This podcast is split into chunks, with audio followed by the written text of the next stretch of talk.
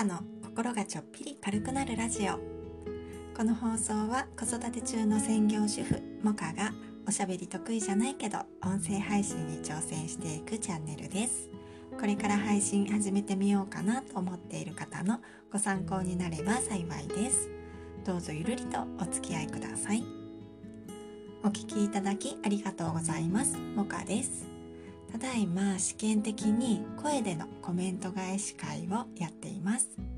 今後継続するかどうかはまだ分かりませんがコメント返しの練習にお付き合いいただけると嬉しいです。今日はコメント返しと雑談ということでコメント返し会だけで今日の配信を済ませようとしているんですけどね。子どもたちが夏休み中ということもあってなかなかペースがつかめていないですがいろいろ試しながら楽しくやっていきたいと思います。よかったらお付き合いください。それでは今日は155回目の最大の敵は飽きるということの回と157回目のコメント返し7月の振り返り最大の敵は飽きる回。それから158回目の食洗機導入に迷ったら聞いてほしい話の回にいただいたコメントのお返事をします。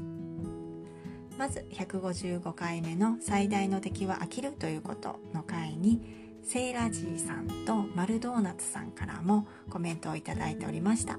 ありがとうございます。お二人とも昨日初めてこのラジオを聴きいただいてコメントまでくださって本当にありがとうございます。またお二人の配信も聞かせていただきますね。それではコメントをご紹介します。セイラジーさん。反応がある相手がいるというの継続の大きなモチベーションですよね。自分との戦いだけで頑張り続けられるアスリートの方とか尊敬しちゃいます。あとはやっぱり楽しいかどうかが大きいと思います。共感できるお話にはコメントしたくなるのでそれも大きいかもしれませんね。ということでコメントありがとうございます。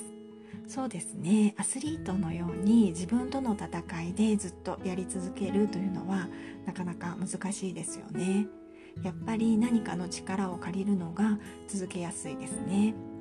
この配信ではお話ししませんでしたが悔しさをバネにという感じでマイナスの感情を継続の力に変えることもできるかもしれないですね。それから楽しいかどうか。これは最大のポイントですよね。楽しくてやめられないという状況が理想だなと思います。セイラジーさんありがとうございます。マルドーナツさん。とてもわかります。飽き性ですので。最大の敵は飽きることですね。ということでマルドーナツさんありがとうございます。マルドーナツさんも飽き性なんですね。私と一緒ですね。マルドーナツさんは SPP ということで配信数もね300を超えていてすごいですね。これから配信を聞かせていただいて飽き性のマルドーナツさんの継続の秘訣なんかも学ばせていただきたいなと思います。マルドーナツさんありがとうございます。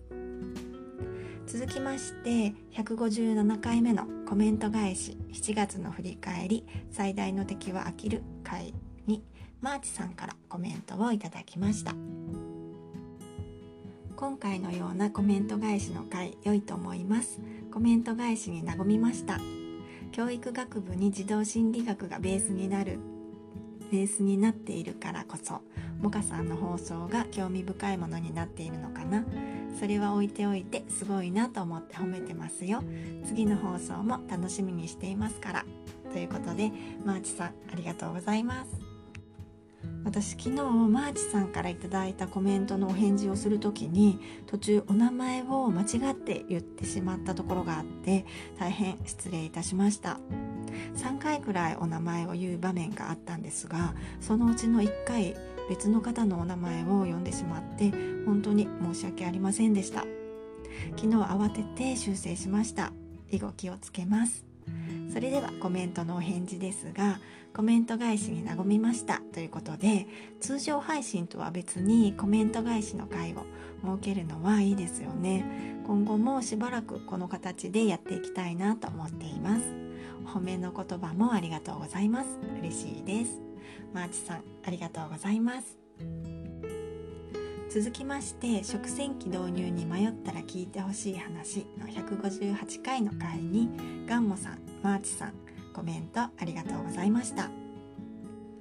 ガンモさん私が中学の頃くらいから両親が共共働きだったこともあり食器洗いは子供の仕事だったので今でも抵抗は全く感じません。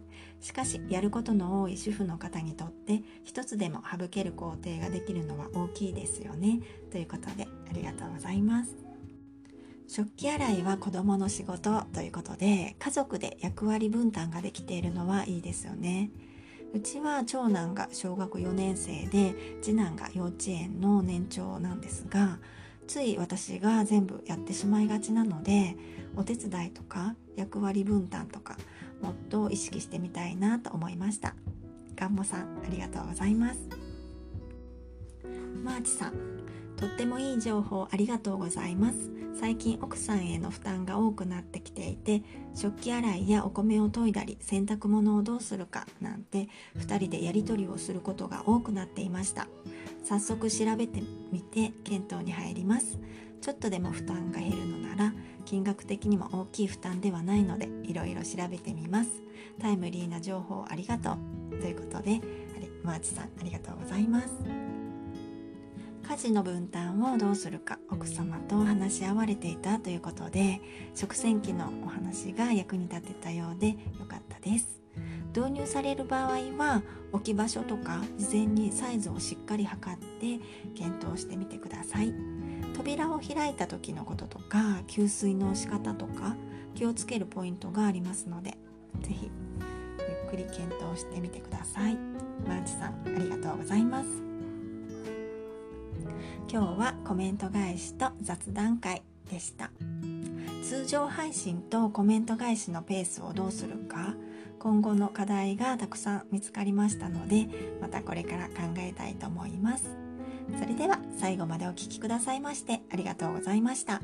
今日も良い一日をお過ごしください。もかでした。